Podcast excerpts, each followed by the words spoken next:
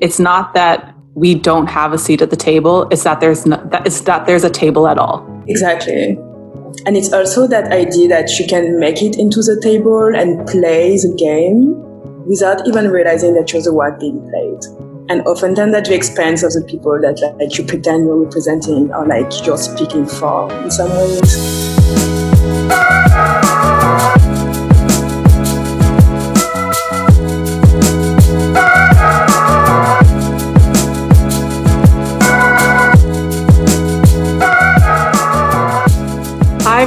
Everyone. I'm Alyssa. And I'm Brendane. Welcome to Zora's Daughters podcast, where we define real world issues and empower our listeners to join in academic and anthropological conversations with a Black feminist lens. Today, we'll be talking about silencing, the invisibility and hypervisibility of being a Black woman, and institutional whisper networks. Plus, we have an exciting first a guest so we'll be speaking with a PhD student in African Studies and Anthropology at Harvard University later on in the episode. But before we get started, we want to give a huge thank you, thank you, thank you. Thank you. Mayada, my girl. Um, look forward to living off of you in the future. Um, and Lachelle, uh, who is my aunt, uh, love you so much. Devian, I hope I pronounced your name correctly. Darva, Miss B, love you. Ryan and Allison, thank you so much for donating to the podcast. Uh, your support is invaluable. And if you would like to donate, you can donate by visiting our website, zorasdaughters.com, or through the link bit.ly slash support ZDP on our Instagram. Thank you. Thank you all so much. Of course, in these challenging times, we want you to put you and yours first. So, we are also big fans of non monetary support, and that can look like a rating and review on Apple Podcasts, following us on social media at Zora's Daughters on Instagram and Zora's underscore daughters, as Brendane likes to say, on Twitter. or it can be sharing our podcast with your friends, family, and colleagues. Actually, a friend of mine, well, not a friend of mine, but a friend of mine's friend she once dropped some links to some articles about race after some shady comments in a group chat, and then she just left the group chat. So we appreciate that energy too. Yes. Share it. share us with your friends. You're like, oh, you need some education. Here's here's a little podcast. Here's some yeah. women doing the work here. Those those want to be allies. Just just shoot them a link. It's fine. Mm-hmm. Um, so yeah, and we're thinking about having an end of the semester end of the semester Zoom with all of our supporters. So people who have donated and shared um, talked about us on social media. So let us know if that's something that you would be interested in because, you know, we would love to meet you all, yes. meet as we can. Man, I'm excited for that actually. Um, I think it'd be dope. it, it could be. We could like sit around and sip some some wine or you know some Hennessy if that's what you're into. Um, yeah. I mean that's what I'm into. So anyway, um, it can also be juice or water juice or water, you know, I'll, yeah, if that's again yeah, for the teetotals out there for y'all. Um, and if you also like tea, that's also fine too. I do. I sip tea and I spill it. That's how I feel. so, Alyssa, um, since we like to start out with a question, I feel like each podcast, I thought that I would bring the question this week, and I saw this prompt on Twitter that I thought would be good for us to talk about. So, uh, at Zugenia, she asked, um, and she said that she was inspired by Christina Sharpe. She said, What would be inside your ideal care package from a friend or well wisher? Oh, that's a good one. That's a good one. I've actually gotten two care packages over quarantine. I feel so loved and so blessed mm-hmm. to have such thoughtful friends. You are, though. That's, I mean, that's true. so, yeah, shout out to y'all. Um, but if we're thinking big, I think my care package is going to come in the form of an in home massage therapist who won't try to have a conversation with me because I hate when you're trying to just relax and they're just, oh, how, you know, how's your week been? And I'm like, leave me alone. No, I. I'm just trying to enjoy look, the massage. I had a massage therapist go on about how she wished she had my body, but I feel like that's a uh, we could move to the that's for the word of the word of the, that's, that's for something week. else. Um, but yeah. Oh lordy. So yeah, no so uh, in home.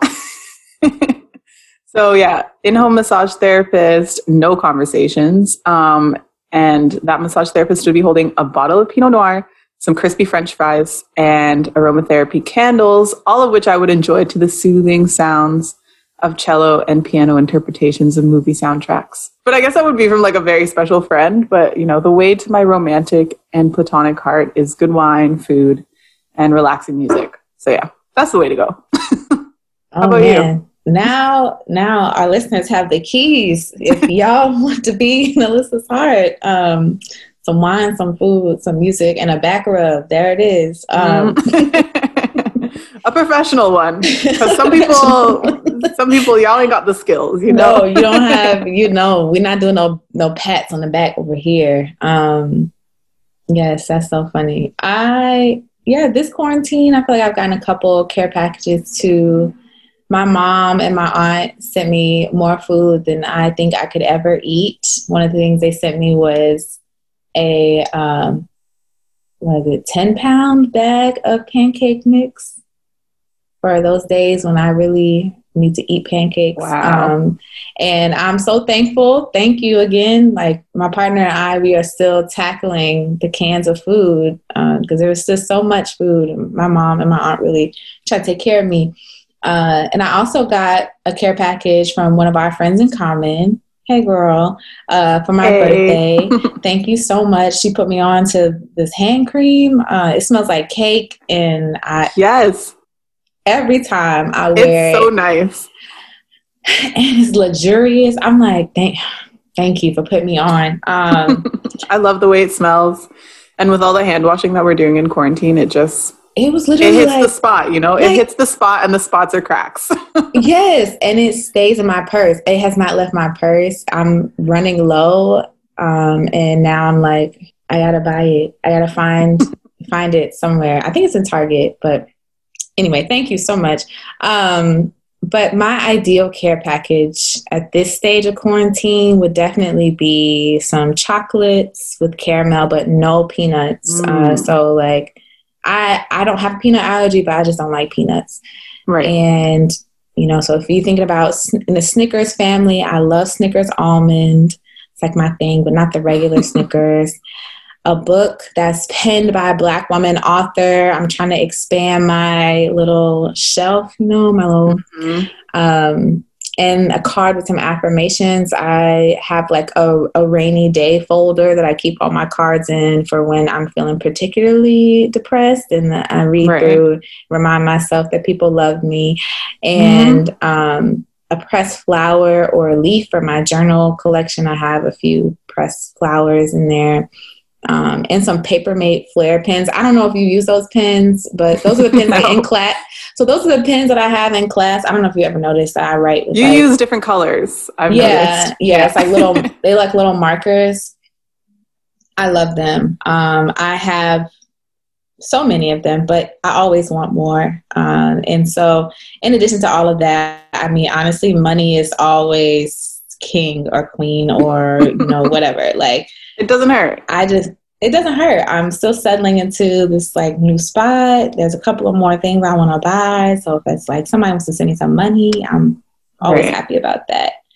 So so two things. So our the same mutual friend who put you onto the hand cream, she is for some reason really lucky and finds a lot of four leaf clovers. And she told me this when I met her and you know in this class that we were taking last year and I was like, yeah, okay, sure. And she's like, no, I have so many of them. So she just brought me four leaf clovers, and I actually have one pressed in uh, in my like tiny little notebook where I where I make my little jottings. So I, I think that's really cool. And then you always like these different things like almond Snickers, and then you've got the white cheddar Cheetos. You can't just have no regular ass Cheetos. you gotta have the white oh, cheddar one. Yes, y'all. Alyssa sent me white cheddar, a huge box of white cheddar Cheetos. It was like 36 little mini bags in there. And when I tell you the the joy that I felt in my spirit when I opened that box, and saw all those bags. And then when I finished, it was like 36 bags, y'all. I literally ate, I probably ate like two bags of Cheetos a day. And they were little, they're little snack ones though. So, you know. They were, but it's, you know, whatever. It's quarantine. I did what I did to, to survive. I had to do what I had to do to survive. And so I um, finished those in like 20 days or something like that. Because I also had found bigger bags of Cheetos too. So anyway, there's I need to have like special stuff basically. I, I can't I, I can't imagine how big that box must have been like when it showed up on your doorstep because I know I was like, "Hey, there's a package coming for your birthday." You're probably like, "Oh, okay, she probably got me something yeah. little." And then it was probably this like enormous box. Like it was huge. It was like probably three feet by two feet Oh, geez. Yeah, it was like a huge box, and and then you opened it, and it was like a huge blue bag that everything was in. It was like a gift oh, bag. Oh, nice. Huge, I don't know, Amazon. I did. I did the gift. I went for the gift wraps. Oh, well, that that's how the gift I did. This huge blue bag. I still have the bag. Um, and it was just Cheetos, and I was just like, yes, Amazing. this speaks to my Taurus Venus. the food, the luxury of it all. Mm-hmm, um, mm-hmm. I'm here. I'm with it. And yeah. thank you. I mean, I feel like I thanked you so much, but I'm gonna thank you again. Like you blessed no, just knowing me. you enjoyed it was, you know, is uh is, is thank you enough. I really I like giving gifts and being thoughtful in those kinds of ways and like hearing and listening to things that people don't necessarily think that you're listening to. So that's that's kind of my little joy.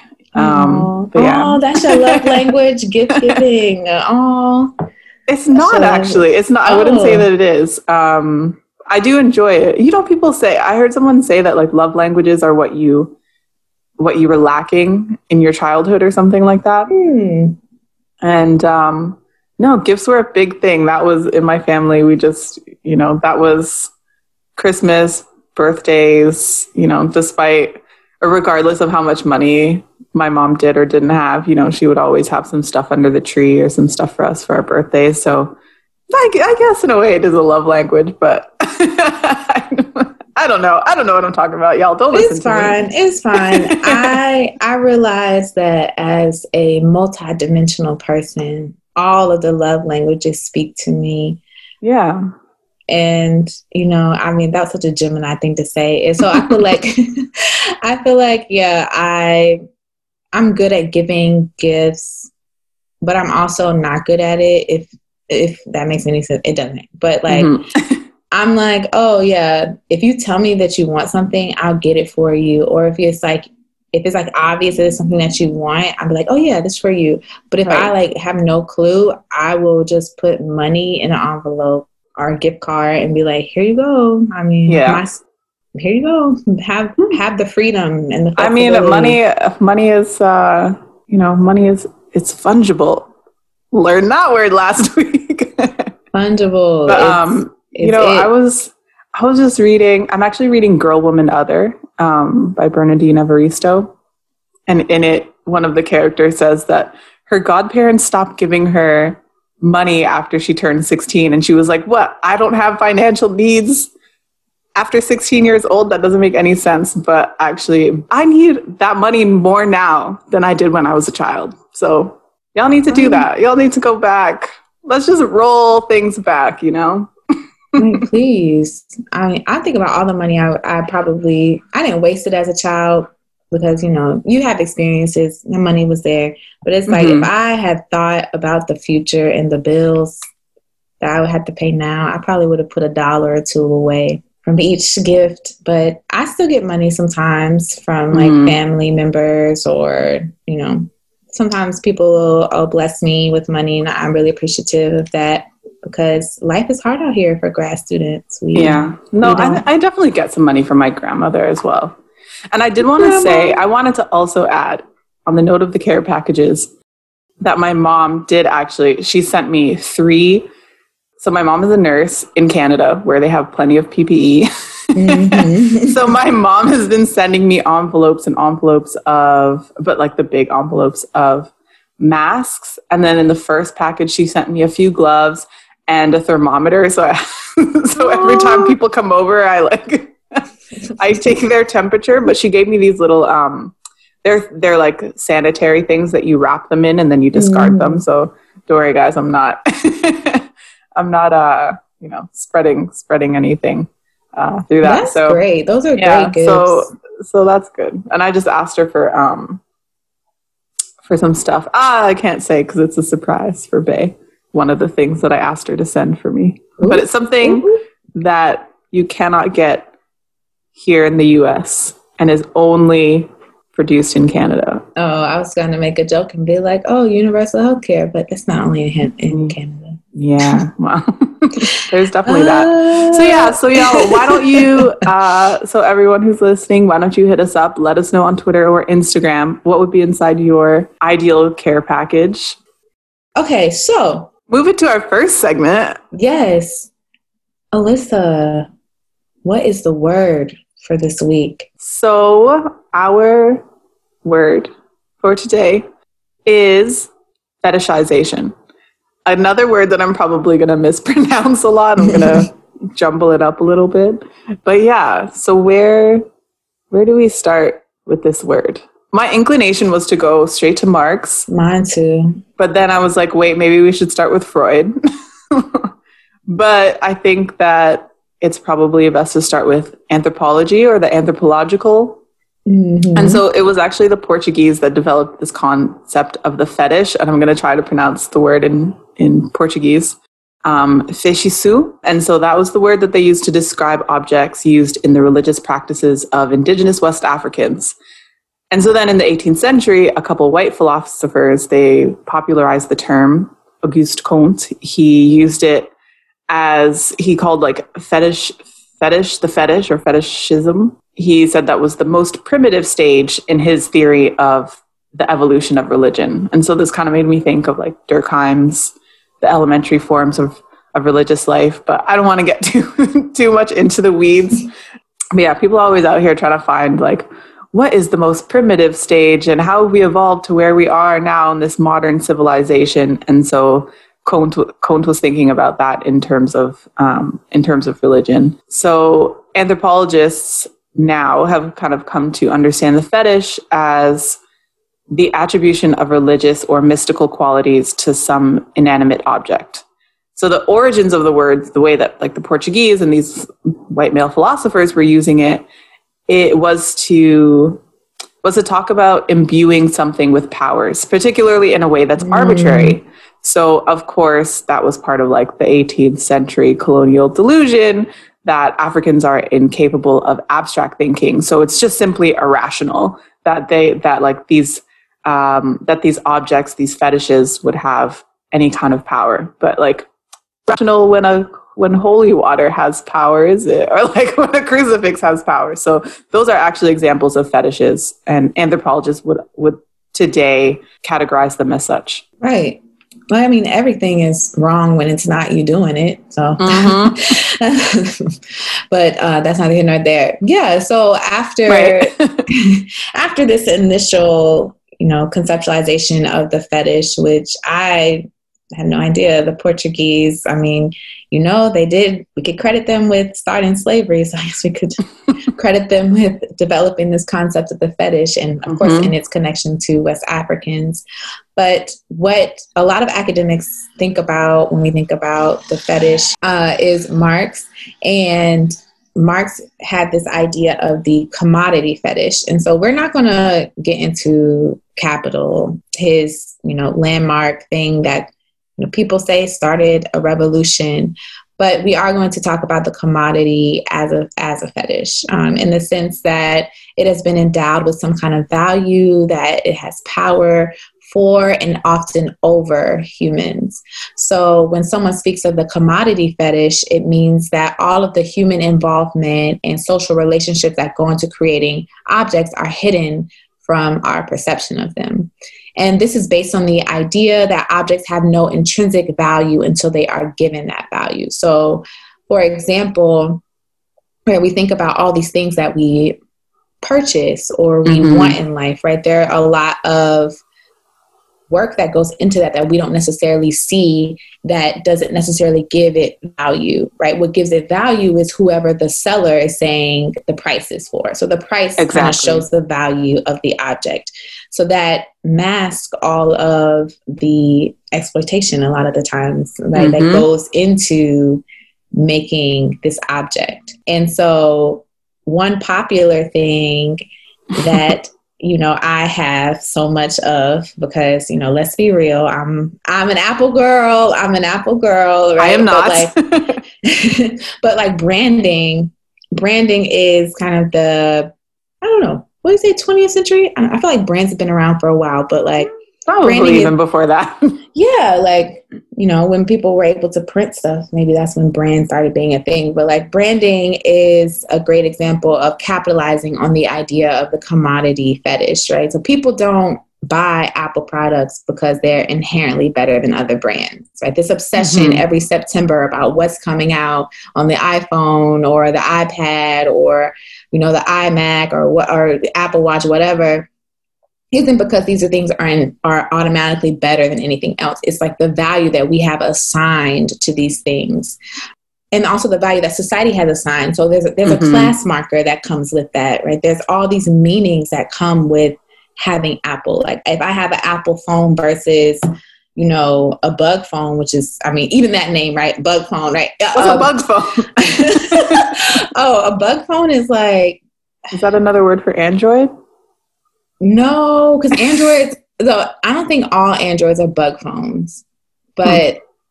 all bug phones are Androids. I don't know. um, like they're like the phones. Now we're getting that, too much into philosophy. like the like I don't know. I guess people call them like pejoratively would call them like the Obama phones, like the senior citizen phones the brick phones, like a Nokia. Yes, yes. Okay. The ones that last through. See, this is telling me that we are from a different, we're from a vaguely different generation. because I'm like, oh yeah, the Nokia phones back in the day, like having a Motorola, that was fire. Yeah. I had the baby blue Motorola peanut phone. Y'all you don't know about that. I have no idea what that is. My grandma had the Nokia phone for years, and the only game she had on it was Snake. Yeah. And I dropped that shit in the puddle and it still worked after I picked it up. Like it was oh well grandma, if you hear this, I'm sorry, girl. But I dropped your phone about 15 years ago in the puddle. Um, but it still worked and that's so that's when I think of bug phones, like that's what I think about. But like there are hmm. certain associations that we have with that phone that has nothing to do with the thing the phone itself, right? It has yeah. all these things to do with capitalism and the way that we're taught that things have value and they in turn make us valuable by having them and give us status by having them but we're going to get to we're going to get to yeah. that a little later yeah and i think i mean another another way to explain the way that like social relationships are hidden is there are children who have to who have to mine the iron ore mm-hmm. mm-hmm. in Sierra Leone, I think, and they are the ones who are like who are finding the right materials in order to make these like tiny microchips and all of these things. So there's that kind of labor. If you think about a Fendi purse, it says made in Italy, but it's made in Italy by often Chinese undocumented workers in sweatshops. And so these kinds of labors end up being obscured by this brand and it being made by these people and it being sold by Fendi and being authentically Fendi makes it worth more. So it mm-hmm. might cost them a dollar to make this purse, but actually, but then you spend $5,000 on it. And it's right. only because they slapped that name on it. And it's similar. I don't, my friend has put me on to Sephora and just returning things to Sephora. And I was like, wow, I can't believe you just do that. And she was like, listen, it costs them 50 cents to make these things and they sell it to us for $35. And I was mm-hmm. like, you know what? Go you. I'm yeah. on board. I'm I mean, on board. It's like I have two comments to make. So, also in addition to thinking about like the labor that goes into it, right? We think about these people who are who are positioned at the bottom of a societal totem pole that make these really mm-hmm. valuable things that are markers for people who are at the top.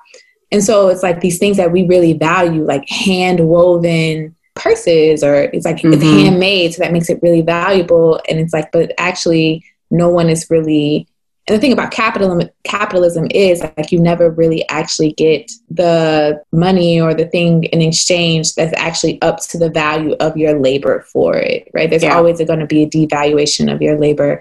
Um, mm-hmm. and in, in particular with these people right? It's not just a devaluation of their labor but it's a devaluation of, of their personhood. Yeah. And so want that thing and then also I used to be this person who was like, oh, I never steal from stores. Okay, and I still don't steal because mm-hmm. I'm really bad at it. But like, I don't knock people who have to steal from stores in order to get yeah. the things they need or they want because it's like honestly, these these stores steal from us. Like like you said, like this stuff does not cost that much to make or to have, um, and it doesn't make anybody any less of a good person if they have to like steal things from the store. Mm-hmm. Um, but yeah, I have a friend yes. who like takes the stuff from Sephora, scoops it out of the thing, scoops it out, and is like, here you go. Like you can take this empty canister back um, because I and this puts it in different containers. And one day when I am brave enough to do that, I will. I just I don't know what it is. I just I guess it's my Christian upbringing that just keeps yeah from actually really taking down the system. But yeah, neither here yeah. nor there. All right. Well, we're getting a little, we're going a little off track. But yeah, you were going to talk about the Freudian fetish since you're so into the psychoanalysis. Yes, my boy, my boy Freud. So Freud in 1927, he wrote an essay uh, called Fetishism, where he argues that the fetish is a penis substitute and always, always something to do. I mean, penis. because Freud was probably gay, um, and so everything was related to a penis for him. Um, and this concept of the fetish really, but what's important to know from that, you know, is that the concept of the fetish has its roots in substitution. So in both cases, if we're thinking about the capitalist definition, which is the commodity fetishism, or the psychoanalytic fetishism, right? We're thinking about the concealment of social relations at, that allows for us to substitute this iPhone for a class marker, right? Or like yeah. one thing to be substituted for another, but all of those power relations are kind of built into that relationship in and of itself with the commodity. That's a little bit of the genealogy of the concept of, of the fetish, but put simply, Fetishizing is when you project qualities or values onto something or someone that it doesn't have. So, of course, what we really want to talk about is the fetishization of people, particularly mm-hmm. racialized women. And so, in this instance, you substitute a person's race or certain characteristics associated with race with stereotypical ideas about what those characteristics mean. So, when a white man says, I have a thing for Asian women, it's often because they have some kind of preconceived idea about what Asian women will be like or what they're supposed to be like. And so then, of course, the retort to be like, oh, you're fetishizing me or you're fetishizing X group of women is to say, yeah, it's just a preference. But it's like your preference is based on making one body substitutable with another and then projecting your own racialized fantasies onto them. Mm-hmm. And that's racism. Period. On like, Peridot yes, like you're not sexualizing a characteristic like long legs, for example. You're sexualizing a part of someone's racial identity. And so when your preferences involve imposing meanings that you associate with race onto people that you don't know, that's racist. That's racism. That's racism. Yeah. People do this with mixed race children, right? There's oh a, Oh my goodness. Do they ever? There's fetish, right, around whether you know, oh, I want to mate with this person. And I know I'm using scientific language when I say that, but basically, you know, I want to mate with this person to produce this kind of, you know, bing, bam, boom child with green eyes and curly hair. And it's like, mm-hmm. okay, maybe, but there's there's a lot of concealed social relations beyond the statement of I want a child that looks like this. And you also get these people who are like, oh, that's going to be the solution to racism is like interracial mixed race families. And that is, again, fetishizing something. So you are fetishizing the mixed race child as some, a thing. Actually, you're thingifying, you're objectifying. You are fetishizing them as something that will, that will be a solution to racism, anti blackness, and white supremacist violence. and that no make no sense. It it doesn't, and also haven't hasn't. I'm gonna use a word here. Miscegenation hasn't that been a thing always? Mm-hmm. And isn't racism and anti-blackness and whatever still here? And you still hear some white parents saying some messed up stuff about what about their own kids and about black people. So it's like just because you have black children or mixed race children doesn't mean that you're anti-racist. So no. No. Um, no. but I think so when I'm thinking about fetishizing and one historical example that I've I'm plenty of people have done research about, but mm-hmm. I think about too is uh, Sarah Baartman, and that was, of course, her colonized name. But she was a black woman from West Africa who was stolen from South Africa. Home. Well, oh. now South Africa, but she's oh, a Khoisan. She's a Khoisan oh, woman. Oh, okay. So the mm-hmm. art, okay. So what I read says she's from West. So South Africa. Um, thank you for correcting me. For sh- thank you. Um, yeah. What is now South Africa? She was. What is she now? was Khoi Khoi. I believe. Yes. Um, if I'm um, pronouncing that right. And she toured, she was toured around Europe until her death in 1815. And she was commonly known, like when um, they would advertise her, they would call her Hottentot Venus. Mm-hmm. And she was part of this freak show, quote unquote, which gets back to this fetishism, right? Where white people would come and gaze at her body. They would look at her large butt. They would look at her breast. They would touch her. Um, they would be allowed to touch her genitals. Mm-hmm. And she was a commodity that allowed them, one, to make money. So, of course, this is during slavery, so they're making money off of her um, in multiple ways. Mm-hmm. But then also, she reinforced their fragility, that reinforces kind of ideal body type for them as being this um, super thin, light skin, or very light, pale um, body, and also entrench some like fat phobic things into the world. Um, but then right. also on the other pole, dehumanize Black women. And her brain, skeleton, and genitals remained on display in Paris until 1974. Um, and then her body was returned mm. to her homeland. So it's or the, the remains of her body was returned to her homeland. So this continual fetishization of black women and their bodies is rampant throughout history. Yeah, I think that that the way that that continues today is kind of something that you have talked about in previous episodes just about in your church and the way that because of the way that you developed as a child that it caused people to place certain associations or place mm-hmm. these certain ideas about what kind of child you mm-hmm. were. And so, again, this is an idea of like imposing your own ideas and um, and values onto certain parts of a person's body. I think it's kind of it's whack.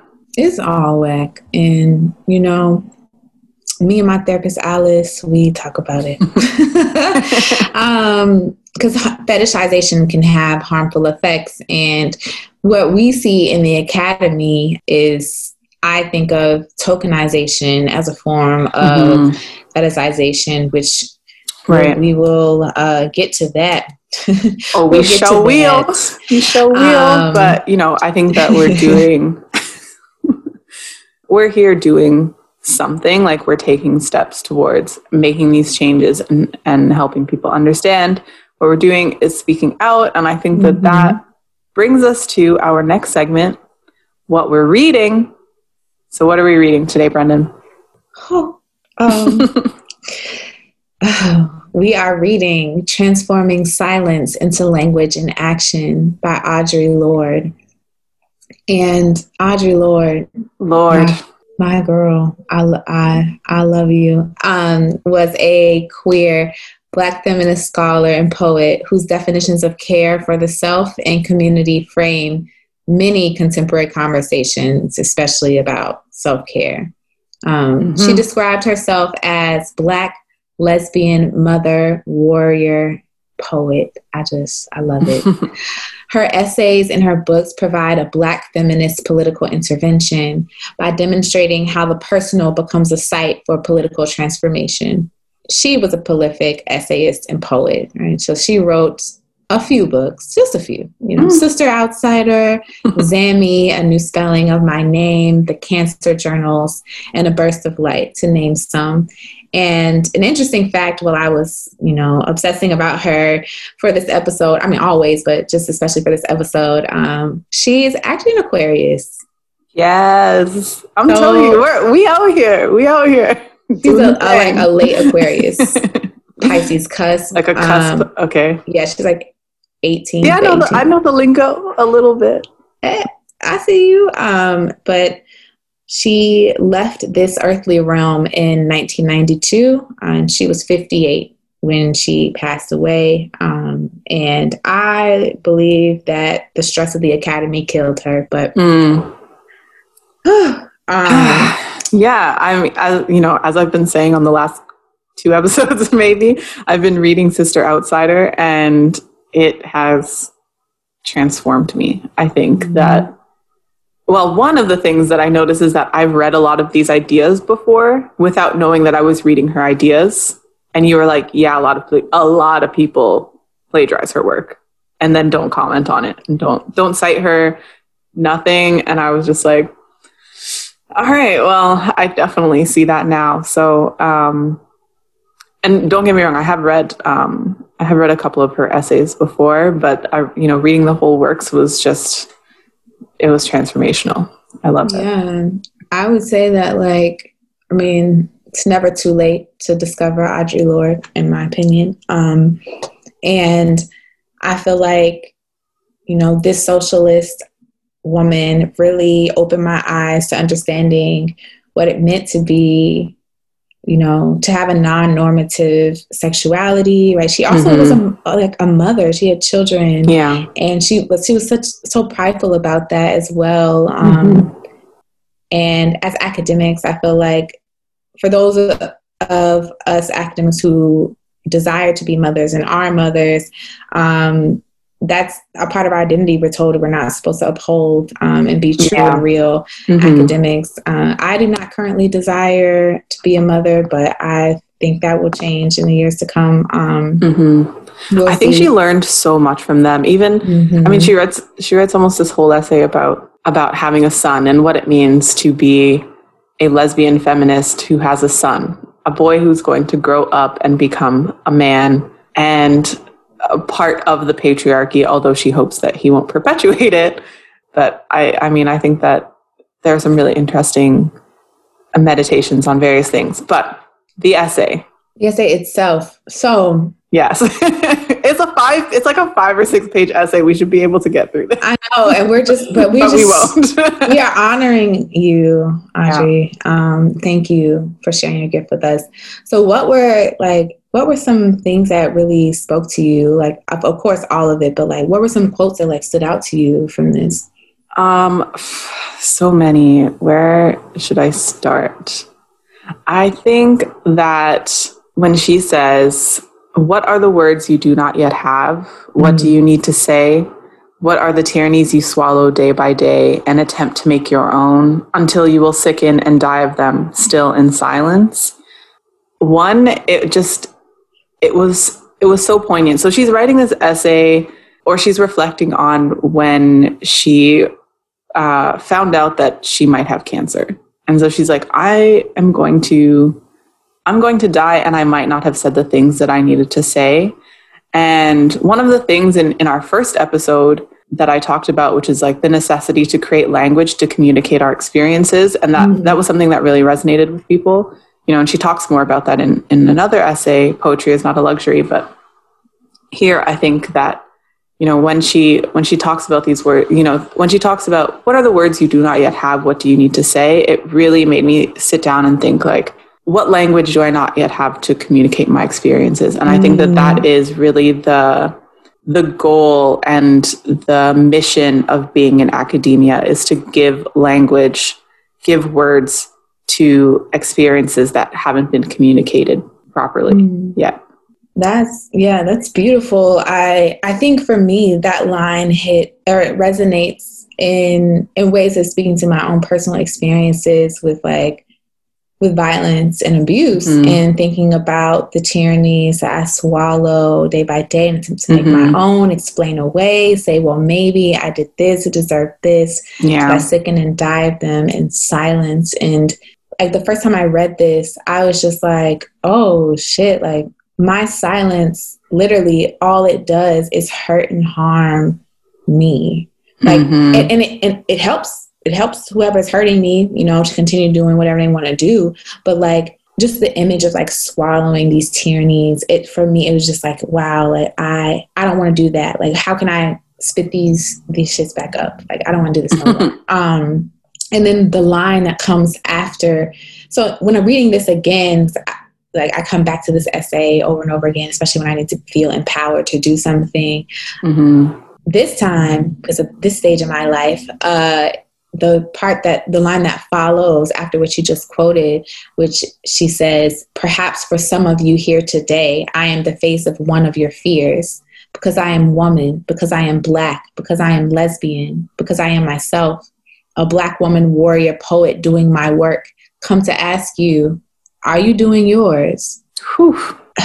I I was like, oh, my chest, like, am I doing my work, Audre? I don't am I? And and I think about the time where I feel like I'm not I'm not doing enough, and um, mm-hmm. my friends always tell me that I, I I actually do too much. But I I think for me it was like I need to sit with myself and and center myself because it's like the tyrannies that I've swallowed have made me feel like I am not capable of doing my own work, but I know that there's mm. work that I'm called to do. And it's like I've been afraid of of living in that purpose and in that calling. Uh, I know what it's like to live right. in that fear and in that silence. And I've been afraid of speaking my truth for what it would cost me, not knowing that swallowing that truth would truly, truly like cost me more. Yeah. And this is like part of her speech. So this is she wrote this in reflection of, you know, having cancer, but also this was like a speech at the um at either the Modern Language Association or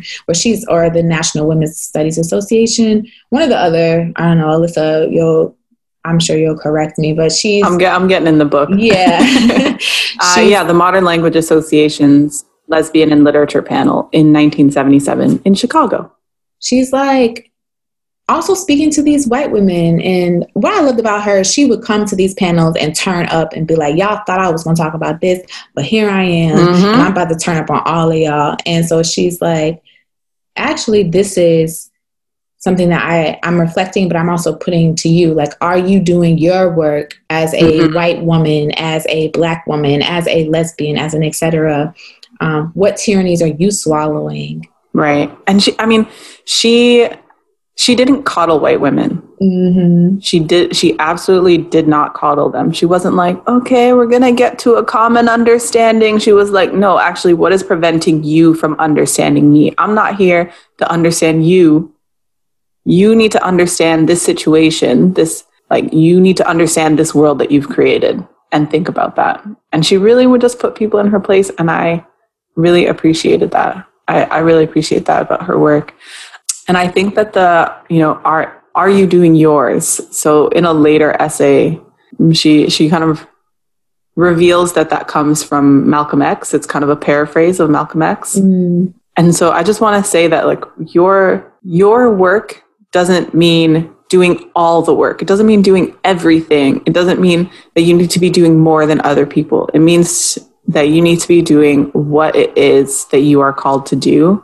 And I think that you know, I think that you're you're getting there. You're you're feeling that. You're like, yes, that's right. I have this particular mission and Aww. I'm gonna you're gonna do it. I know you are. I was talking about this with another friend. I was like, if there's anybody I know in academia, it's gonna be Brendane who's gonna write that like pivotal paper essay book that everybody refers to for the next that, that she's going to eat off of for the next 40 years you know that's the hope. That's not these people don't kill me first. But anyway, mm, uh, yeah, which but, is you know not here not there. But yeah. thank you so much for for your affirmation, and I feel like she talks about this though. So getting to that right, like what causes us to be silent, and mm-hmm. she she really hones in on it, and it's fear. Yeah, yeah, yeah. The, I mean, the fear of visibility. And, you know, one of the most powerful things that we have is our voice.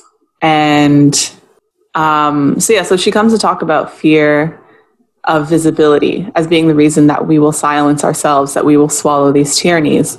And then she goes on to talk about the way the ways that black women are simultaneously hypervisible and invisible. So we're hypervisible because of the ways that we stand out in places. We're always errant. We're too black in feminist spaces. We're too female in black spaces.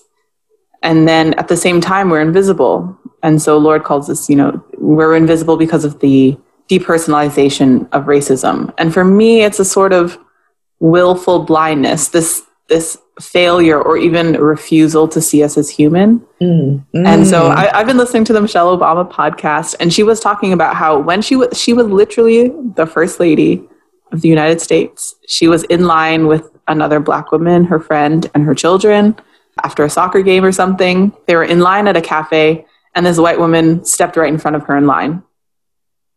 Mm. Like she didn't see her. Like she was. Wait, and Secret Service didn't go, didn't intercept. I'm sure. I think they were. I think they were a little bit further back. She and and so, you know, how many of us have had that experience where mm-hmm. someone has stepped in front of us and with without a care in the world and if you did speak out or did you or you did say uh, excuse me i was there they'll be like oh sorry i didn't see you mm-hmm. how many of us would but how many of us would swallow that small tyranny this tyranny that tells you that they don't see you as a person but they see you they just see a black and so Lorde argues that this visibility by speaking out it makes us vulnerable because our presence is an aberration. As she says, we weren't meant to survive. We're not meant to be mm-hmm. here. And so speaking and making that presence seen or felt or heard can can bring on danger. Being silent doesn't make us less afraid and it doesn't make us safe actually.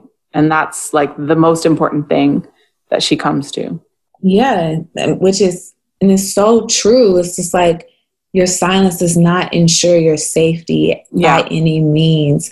Um, and this fear of visibility in a world where she says quote racial difference creates constant if not unspoken distortion of vision which you speak to when people being like oh i didn't even i can't even see you right i didn't even see you there um, like black women have been simultaneously hypervisible and then rendered invisible through racism. Black mm-hmm. women were ever present, and she's thinking about these Black women domestic workers who are const- who were in white women's homes. Right, Black women were ever present. They were domestic workers in, in white folks' homes as teachers in their own communities, as breadwinners in their own homes.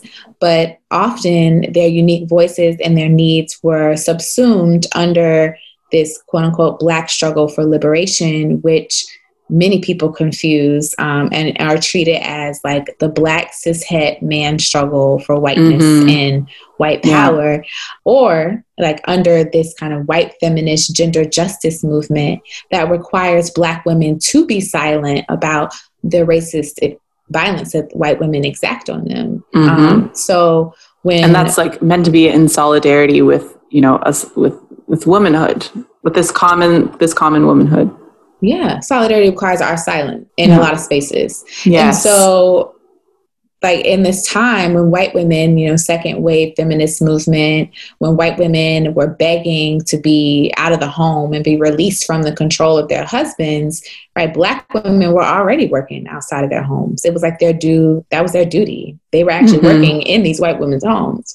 Um, and they, mm-hmm they but right so like racism sexism homophobia all these other things right occlude differences when we throw people together in categories like black people or women right? They they yeah. kind of they hide like the differences that often black women face in these circles. And so blackness renders us as indispensable which means literally y'all need us to survive. Like what mm-hmm. is what is a black liberation movement without black women? Hmm it don't exist. What is a women's justice movement, women's liberation movement without black women?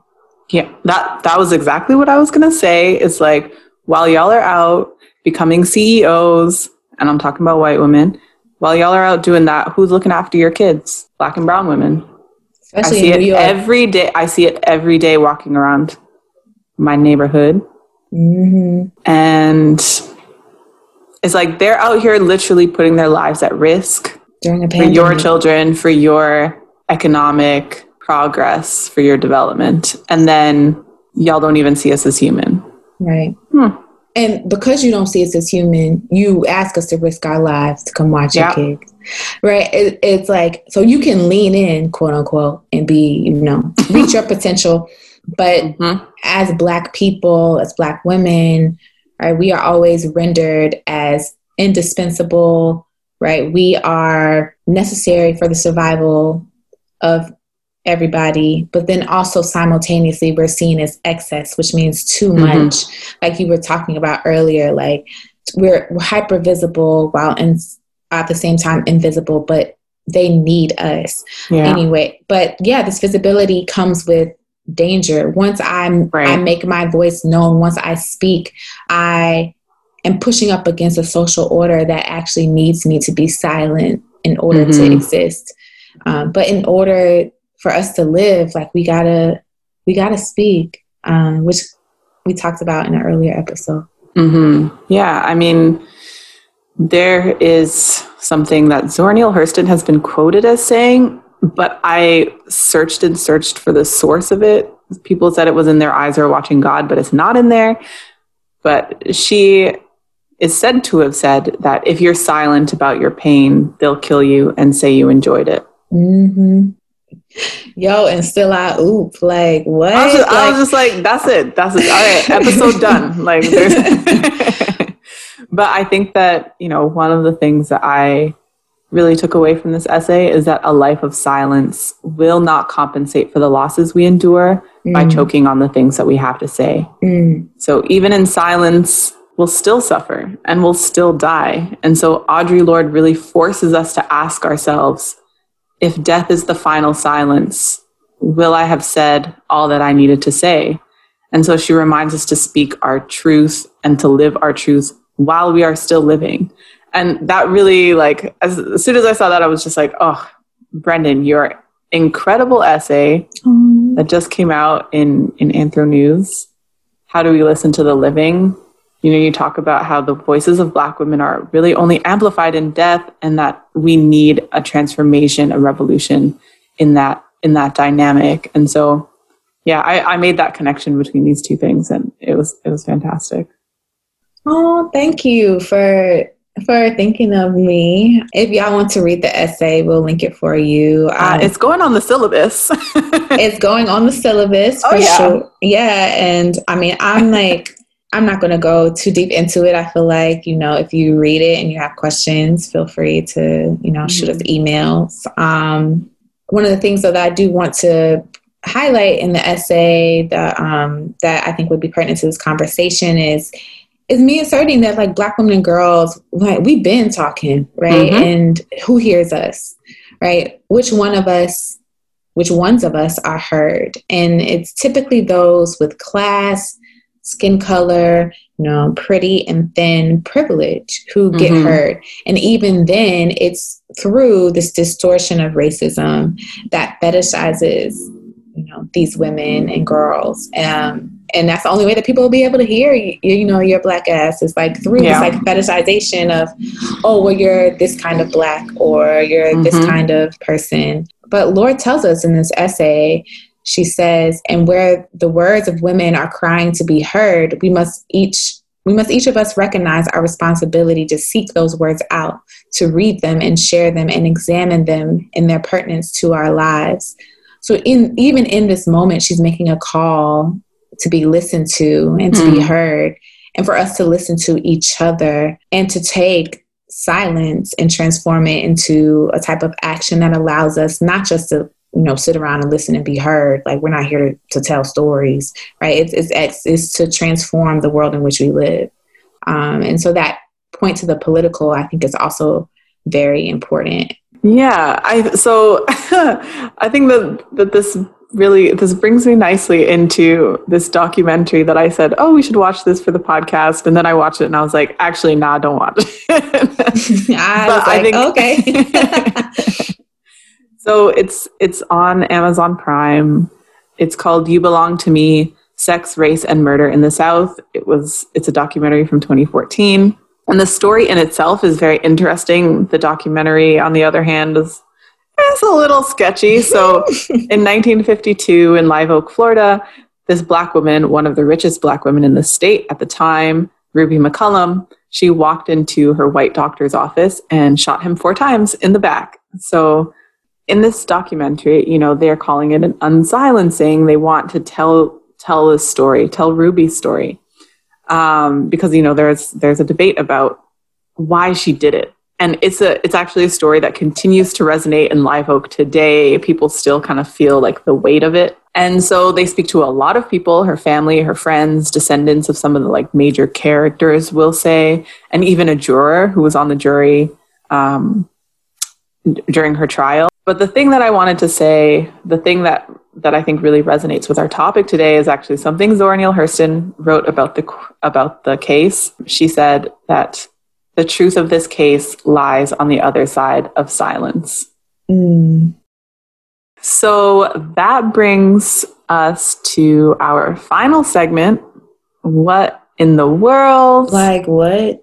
What? In the world. What in the world? So it's back to school. So we had to do a little back to school something. So we're going to be talking about the Harvard scandal. Is that what we're going to call it? Harvard scandal. Um, and if you're not an anthropologist, it's probably not too much of a scandal.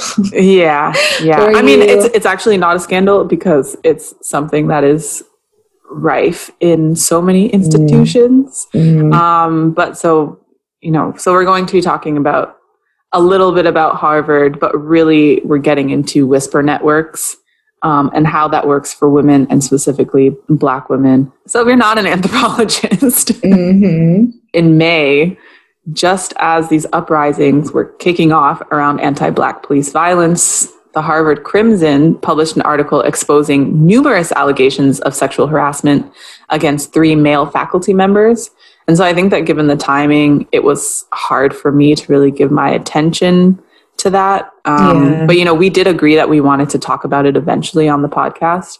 Um, and so in August, another article in the Chronicle of Higher Education came out. And so we're not we're not going to be speaking about these allegations, but rather how women and especially Black women navigate these institutions and not just academic institutions where sexual harassment and gaslighting and minimizing about that harassment are just super commonplace that they go unspoken that that that like it just goes unspoken. Right.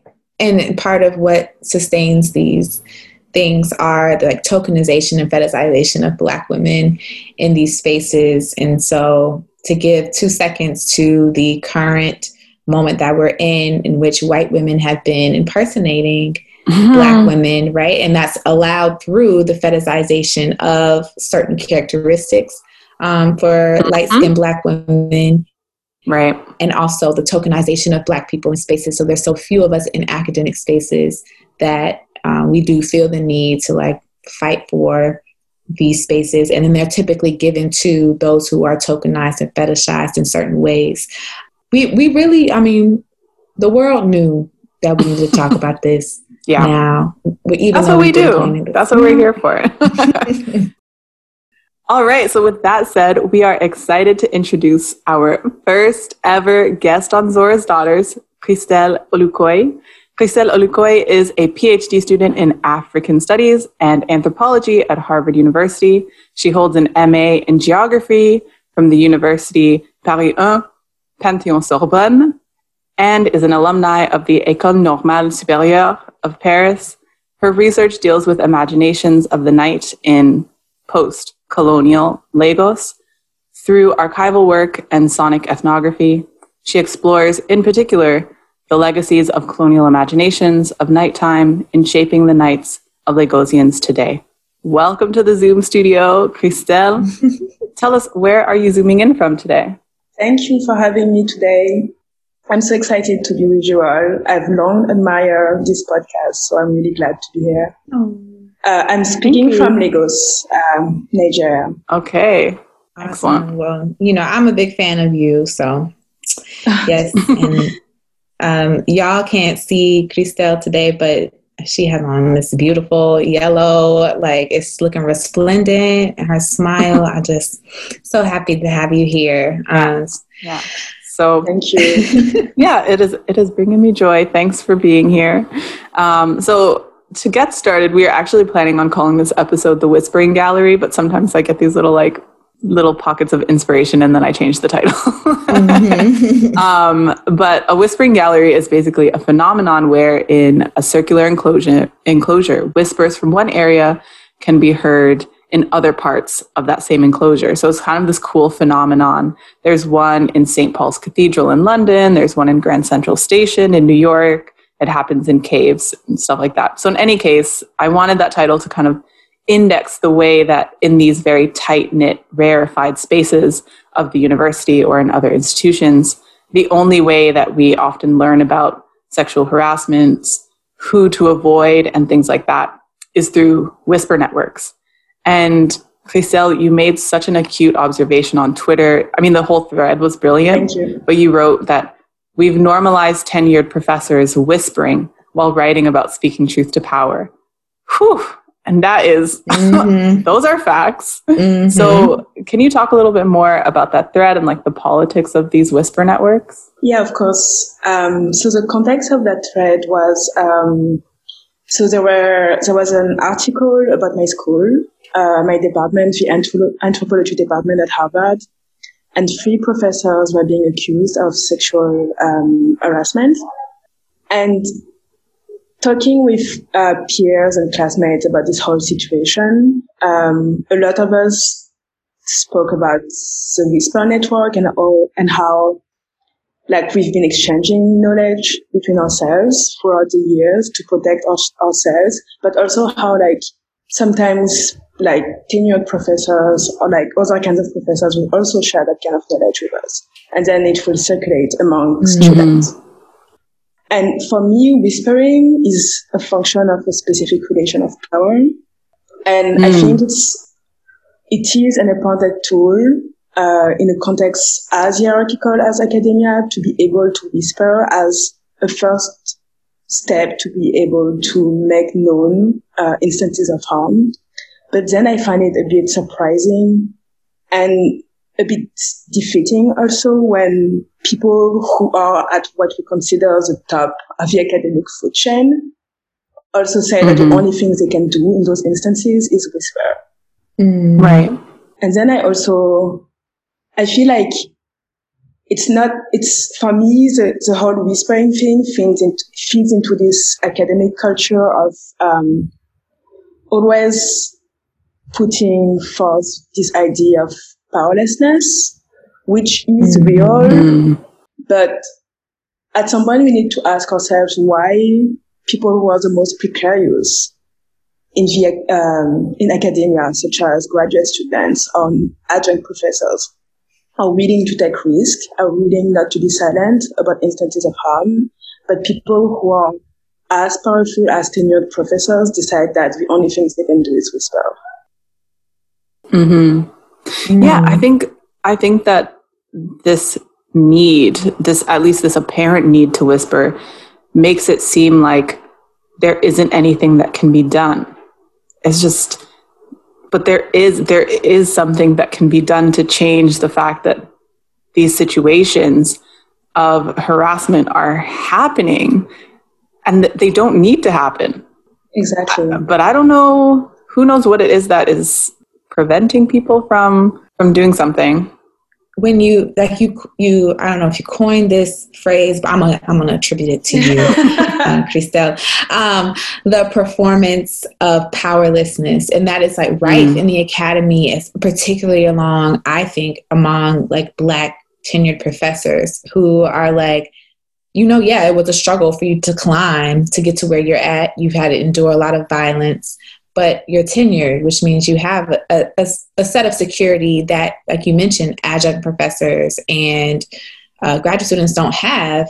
But then it's kind of this performance that they, I think, attribute somewhat to like their blackness, where they're like, oh, well, you know, I'm black and things are never really secure. And it's like, but aren't you a full professor with an endowed chair mm-hmm. and a, you know, this, that, and the third? Like, you know, and I'm telling you that this person said these racist things or did this like harm to me and you turn and say well i'm well one response is well that's what you have to deal with in the academy which i've heard right? Or mm-hmm. like well i don't know there's nothing i can really do for you right in this moment. And i think that they perform that powerlessness uh, to avoid accountability for their own actions like their own harmful actions. So to say like oh, well, I don't want to take the responsibility of actually intervening on your behalf because that means that when I have to face that non black colleague in faculty meetings, we have to deal with this issue. Um, mm-hmm. And I don't mm-hmm. want to, I don't want to add that to my list of things, to my own list of struggles as a black person in this department uh, to deal with. So I, I offer that as like potentially one reason. But I like what you said, you know, just just say you don't care enough to take a significant risk, right? Like we being black, right? We all have risks when we are when we choose to speak up and not be silent in spaces. But some of us are more protected than others, and so it's it is a matter of of care. And I think you you choose that word, and it's like it's actually really good. Like it's thinking about care and like what it in these networks that you say display power relations, but also I think among graduate students and other precarious folks in the academy is, is a is a network of care in a sense. Yeah, I think um, something. I think the like the idea of a whisper network is really a double edged sword for me, mm-hmm. and I like I like how you like go back to that question of care because I think it comes from a place of care. At least that's how I've encountered it, especially from peers, where it is about protecting ourselves.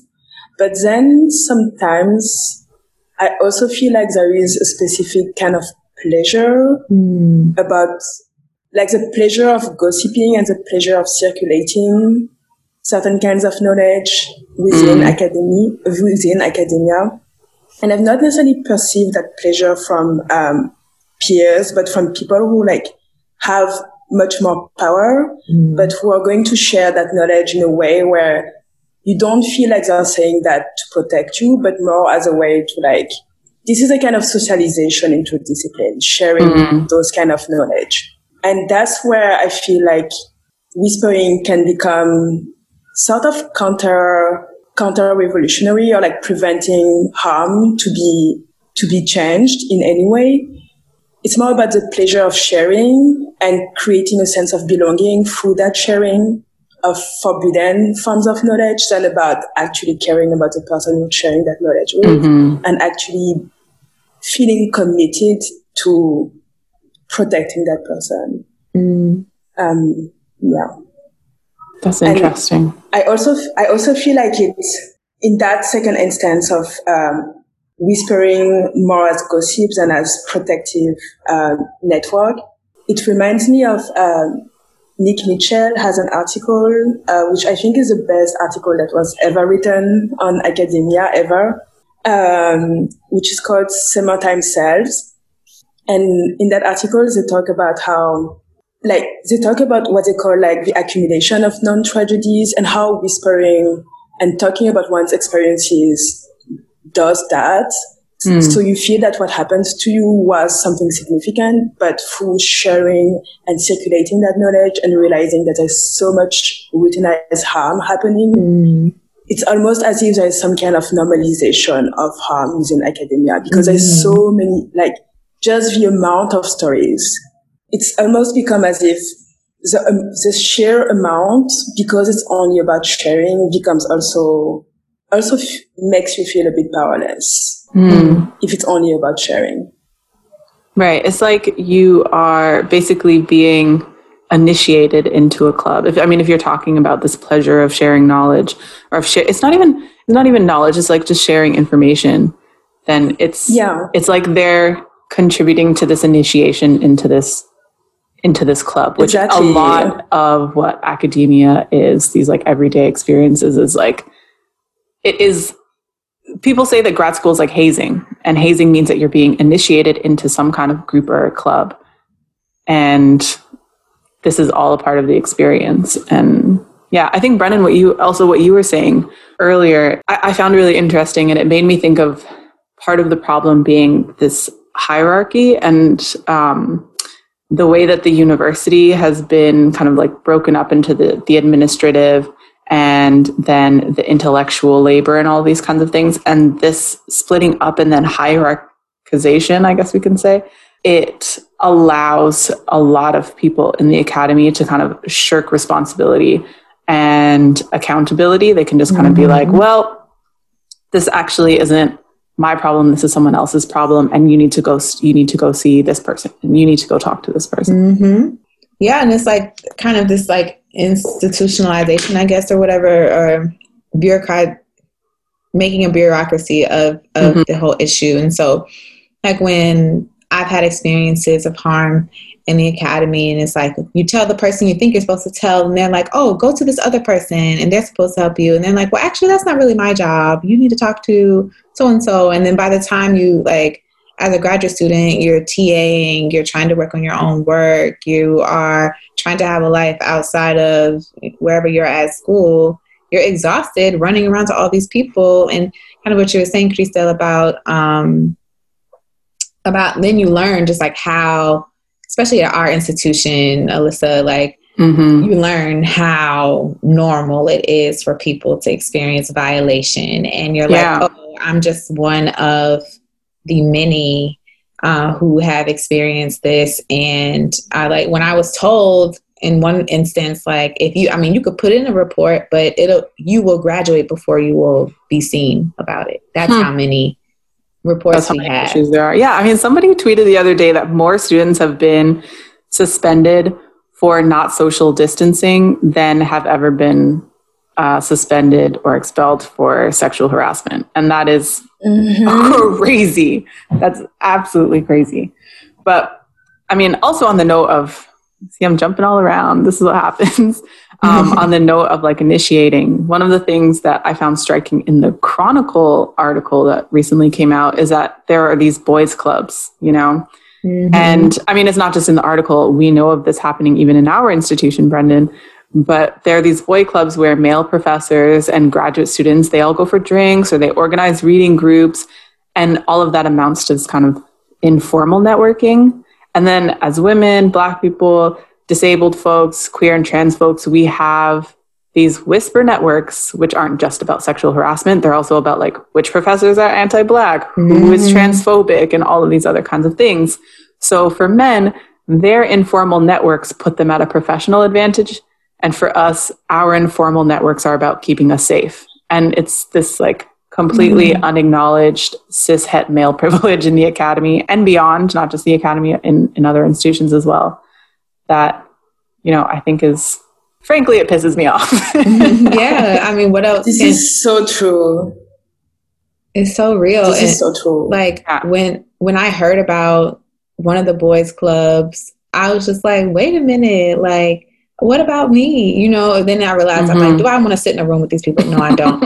but I think like the academy is is literally just like you have to know the right person at the right time to get access to certain things or to be heard yeah. or to feel like your voice is valued um, or to get certain opportunities.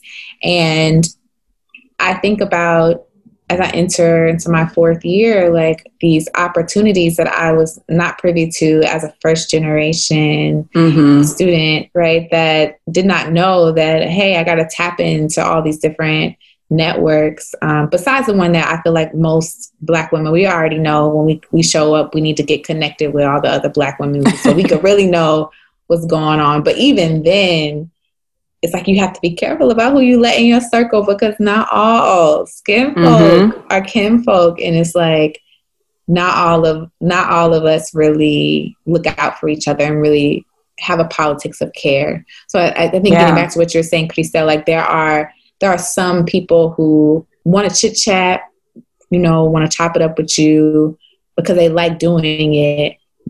And they're gonna say, Oh, you know, so and so, she she ain't shit, she do this, she do that, is that and the third, whatever. But they actually are really not willing to take that risk to change anything, even if they have the power to do so. Mm-hmm. It's so much more about just like the, the pleasure of the conversation or or I think even a power of like power relationship of just like I am the holder of this secret top notch knowledge and oh my gosh, I'm about to bestow mm-hmm. this upon you.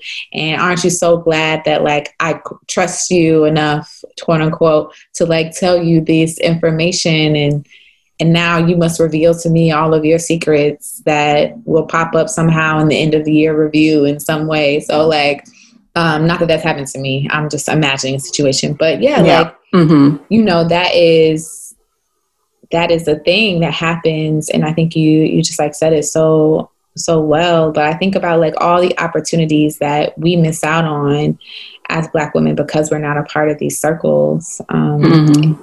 Yeah, I mean, you talked about that in your threat, Christelle, as well. Like, who is excluded from these networks? Mm-hmm. Yeah. I think something like I love in what you just said, Brendane, was when you were like, do I even want to sit in this room?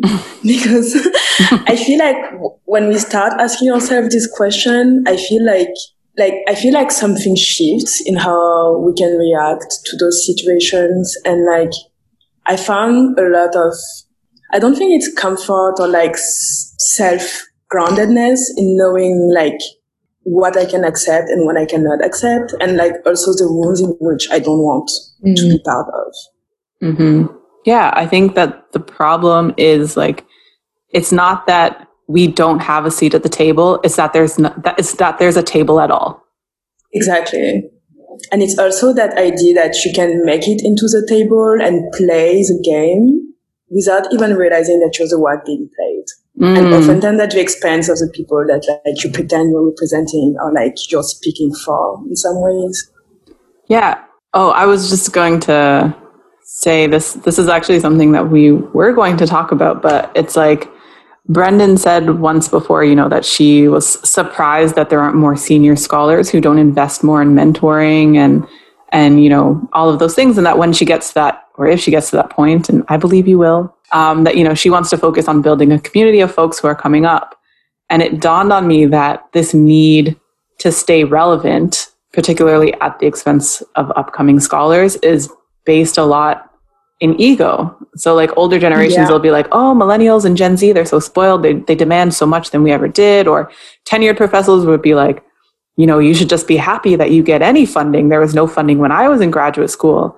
And it's like why aren't you proud to have paved the way so that we can have more than you did, you know, instead of telling us that we haven't paid our dues. No, it's just this, like, those kind of questions always amaze me because why would you, oh, like, why do, sorry, why would you ever wish less on someone?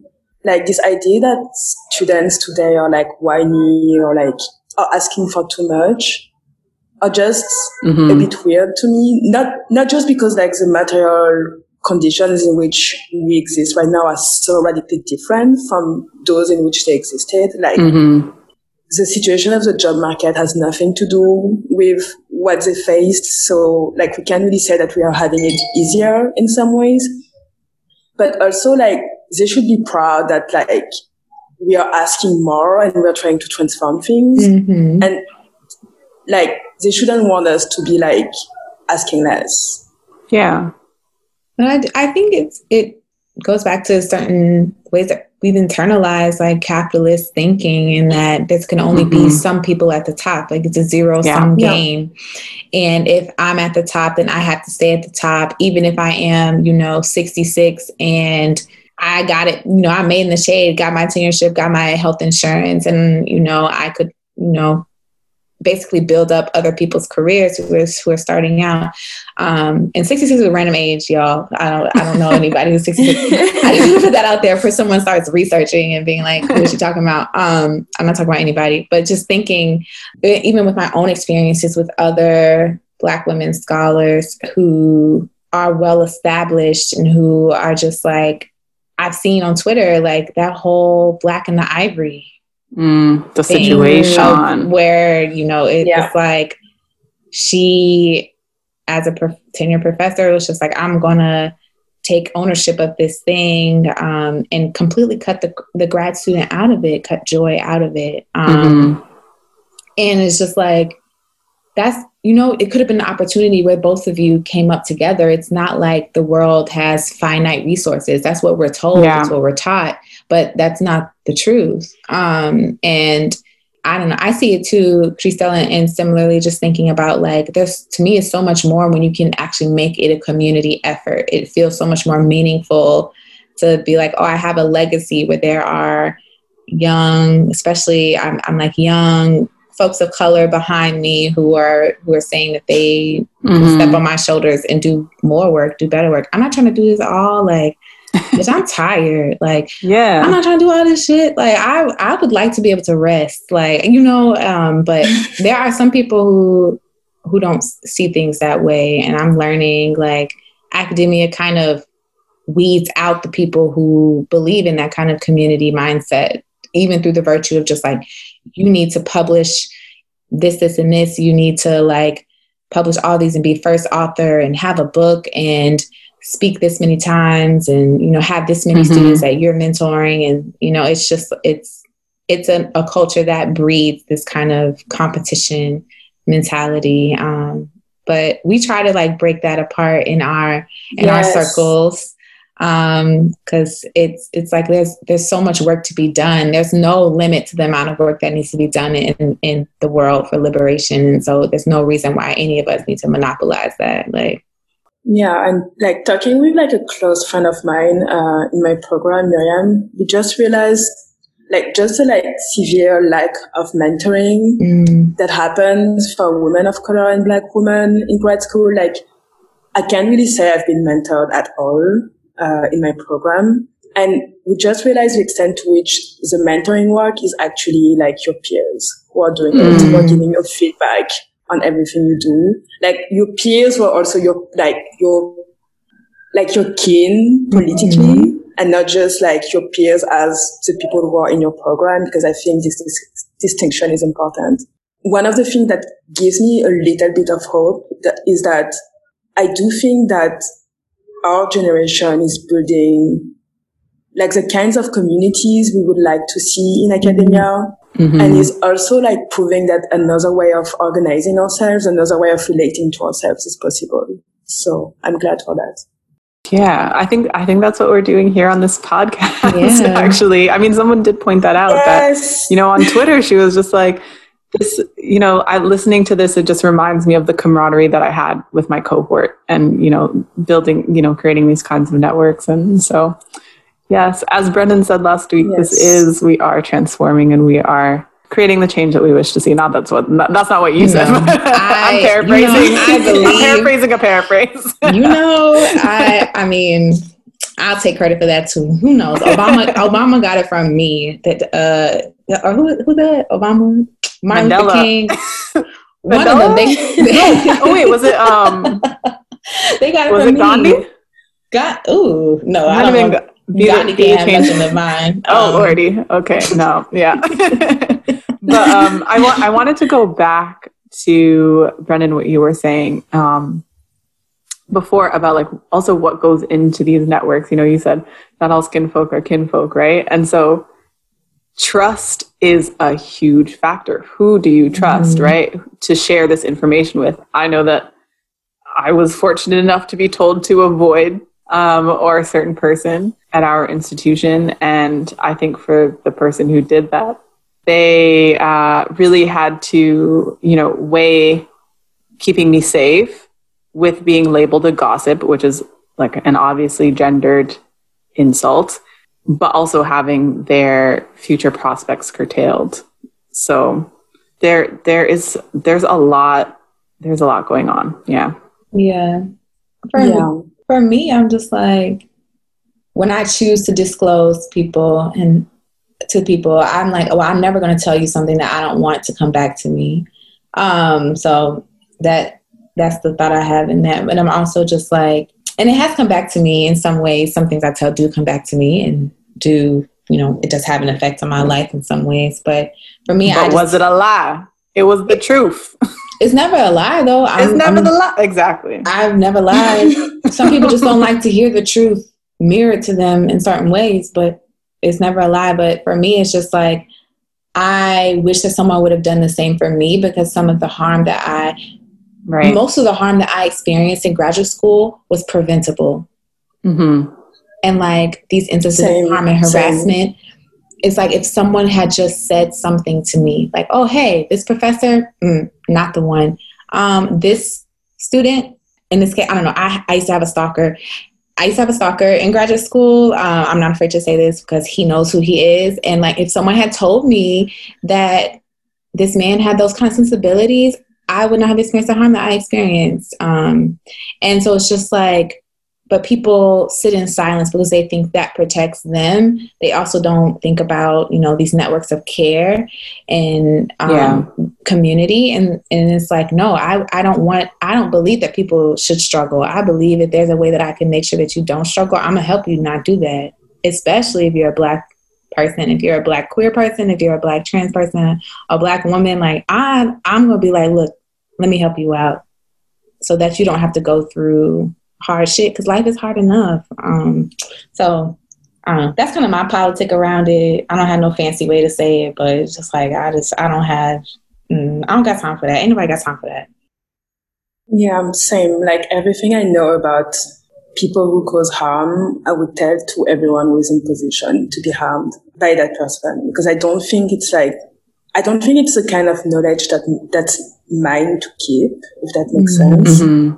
And like something like one of the reasons why also I'm very hesitant with this whole whisper network thing is like the ways in which, as you said, Brendane, it leaves a lot of people outside of it.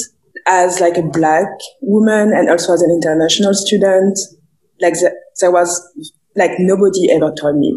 They said they couldn't do that to me, and I think it's the, it's a kind of like misogynoir that often works mm. against black women. Mm-hmm. The idea that either they're like not the type uh, aesthetically of the abusers, which is like so racist, mm-hmm. or the idea that they're like so strong-willed, which has been said to me that like people cannot see them in like a position as victims, which is also mm, very yeah. wrong mm-hmm. and does harm in so many ways mm. to black women.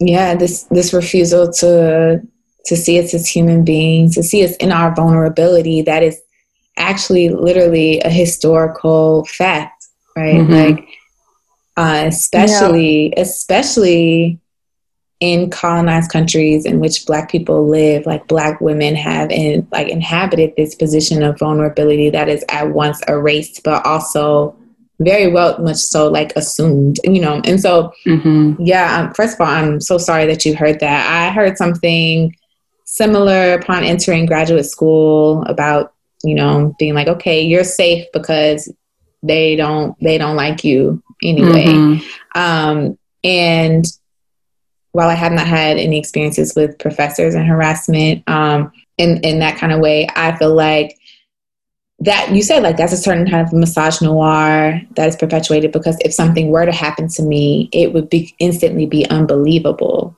Uh, yeah. and so Exactly. And it's just like, or inconceivable, like, well, like, why you, you know? Um, and it's like, it's, it's not about the way that I look. It's about being in, in positions of power and being able to exact this kind of violence with impunity, which is like what happens in these boys clubs and these like, these networks, right, of powers. And because this is like the academy and how it works and university and how it works with tenures, like it's a position of power. Um, they can't really take you out of it uh, but yeah, that's. I think I tweeted that the Black and Ivory.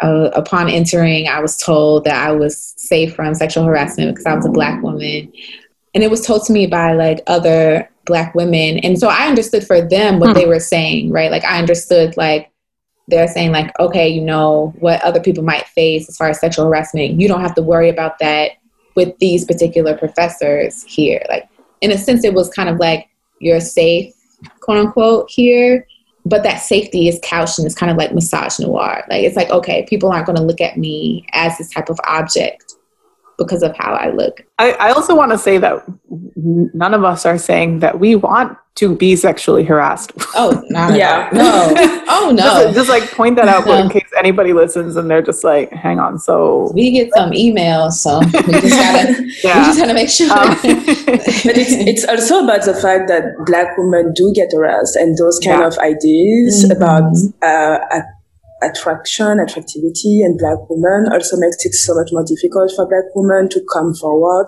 or other marginalized positions when they do get harassed. Because harassment mm-hmm. is, as you said, Bernadette, it's a question of power. And it's also about who can you harass and get away with it. Mm-hmm. Like that's how yeah.